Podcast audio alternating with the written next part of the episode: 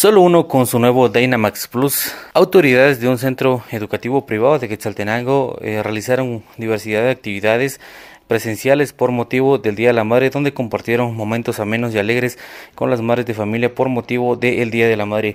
Jacobo Maldonado, director del Centro Educativo, nos amplía la información. Nos sentimos muy contentos porque hay un pensamiento que dice que después de la tormenta viene la calma. Y han sido dos años duros, dos años difíciles, donde muchas cosas y muchas actividades tuvieron que dejarse de hacer. Y hoy estamos retomando una nueva normalidad. No quiere decir que ahorita que hablamos de que viene una calma ya la enfermedad mermó. No es cierto. Simple y sencillamente estamos en una nueva normalidad. Y pues hemos decidido retomar las actividades como el Día de la Madre.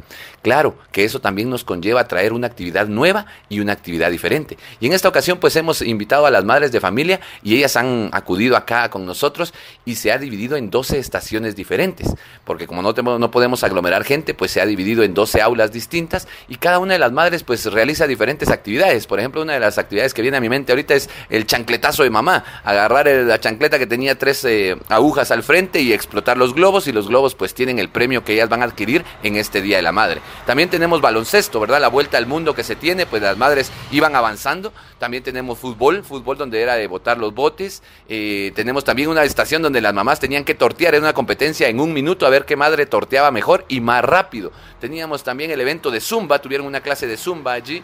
También tenían un evento de eh, juegos de mesa donde había memoria, donde había lotería, donde había dominó, donde también se jugó... Eh, eh, dentro de esos, el Jenga, que también se jugó, y de verdad que las madres se la pasaron muy bien. Ellas iban muy contentas, van muy felices porque dicen que fue una actividad nueva y diferente. Regresaron a ser nuevamente niñas y adolescentes que ya hace falta regresar a una nueva normalidad y gracias a Dios pues tuvimos a bien realizar esta actividad y vemos a las madres muy satisfechas por haber realizado actividades que ya no han realizado hace muchos años.